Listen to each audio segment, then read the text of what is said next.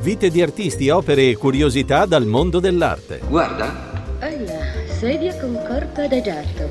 Un'opera vivente? Un'opera originale, cara. Io sui 18 milioni la comprerei. Sono Roberto Uggeri e osservo con lo sguardo di un appassionato. A regola d'arte, per conoscere idee stravaganti e sorriderci un po' su. Questa è la mia signora. Che fotografate? Ma non glielo potevi dire tu? E che gli devo dire? Che non sei una statua. L'autore, Lucio Fontana. Le opere, i suoi tagli nella tela.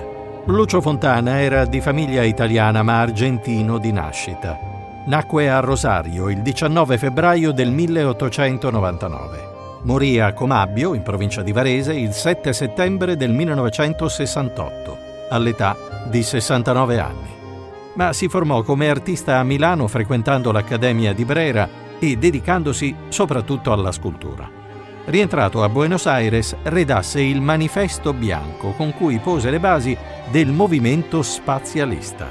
Fate attenzione a questo termine perché ricorrerà spesso. Io ho sempre creduto a, queste mie ricerche con una fede straordinaria e per fortuna le ho potute portare a termine, una passione vera a queste nuove ricerche sullo, sul tempo, spazio. Nei primi anni 50 infatti realizzò delle tele con dei buchi, a cui fecero seguito i celebri tagli. Anche se in realtà sarebbe riduttivo riassumere tutta la sua opera e l'influenza nell'arte moderna a queste realizzazioni. Lo dico perché utilizzò numerose tecniche, sia in pittura sia in scultura, ma anche con la ceramica.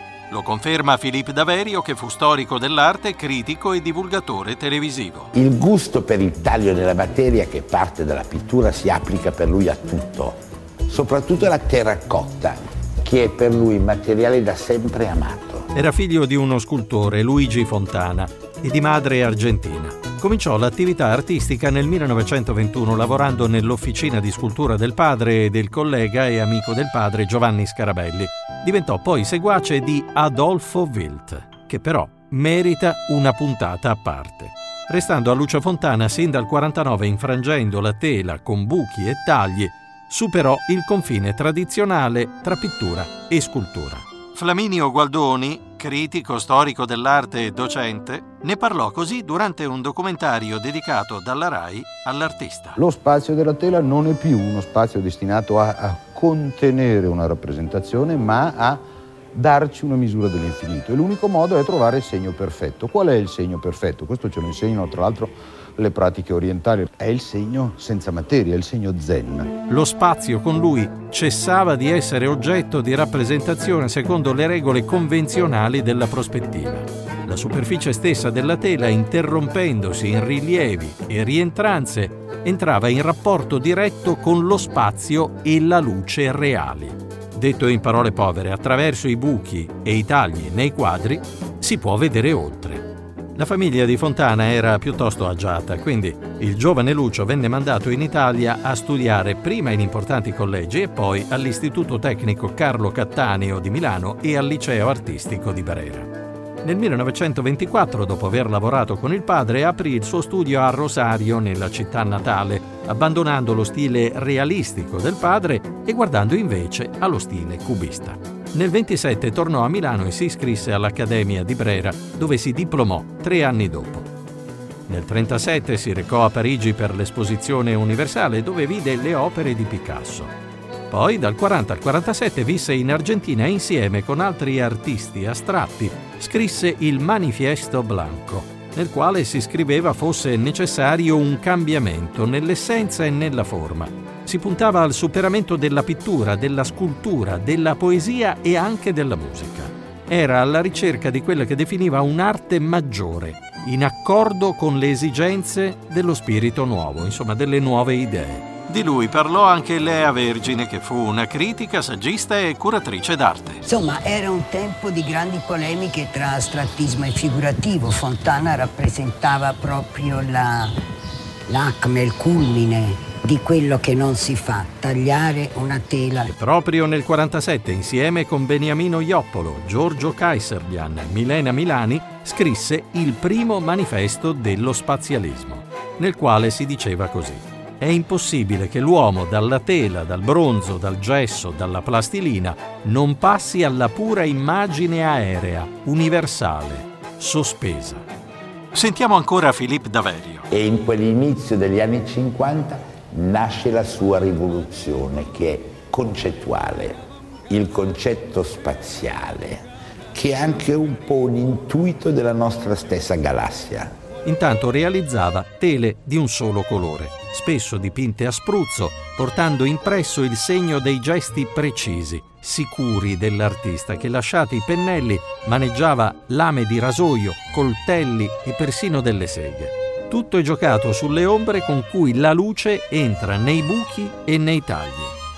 Di fronte alle sue tele rosse, bianche, blu, verdi, squarciate con un taglio o con più incisioni, molti si chiedono che cosa significhino. Non tutti lo apprezzano, come ad esempio Peggy Guggenheim. Fontana è a mio avviso terribilmente noioso con tutti quei suoi buchetti. Beh, intanto va detto che la sicurezza nell'incidere la tela era imparagonabile. Il taglio di Fontana è in pratica una ferita, uno squarcio. Philippe Daverio. Infine si scopre che il trapassare più facile di tutti, più semplice e più concettuale è quello del colpo di coltello. Per chi ancora insinua il dubbio che per fare dei tagli in una tela non ci voglia granché e non ci sia dietro uno studio particolare, beh, un'ultima curiosità. Provate a dare un'occhiata al ritratto d'uomo di Antonello da Messina, è conservato al Museo Civico di Torino, ma si trovano tante fotografie in rete. Fate attenzione alla trama dell'abito rosso che indossa noterete delle righe scure verticali. Sono come ombre del tessuto rosso, un po' rigonfiato. Ora, prendete il concetto spaziale di Lucio Fontana, si intitola così, è proprio quello su tela rossa, solo di un'intensità leggermente più accesa rispetto al ritratto che vi dicevo. Mettete il lavoro di Fontana esattamente sotto il quadro di Antonello da Messina e scoprirete che i cinque tagli coincidono con la trama dell'abito dell'uomo nel ritratto, come se fossero un naturale proseguimento. Non sappiamo se Fontana si sia ispirato o se si tratti di un ricordo conservato dopo aver visto quella tela, magari anni prima e poi riprodotta inconsciamente. Oppure se sia del tutto casuale, sempre che nell'arte, così come nella vita di tutti i giorni, il caso esista.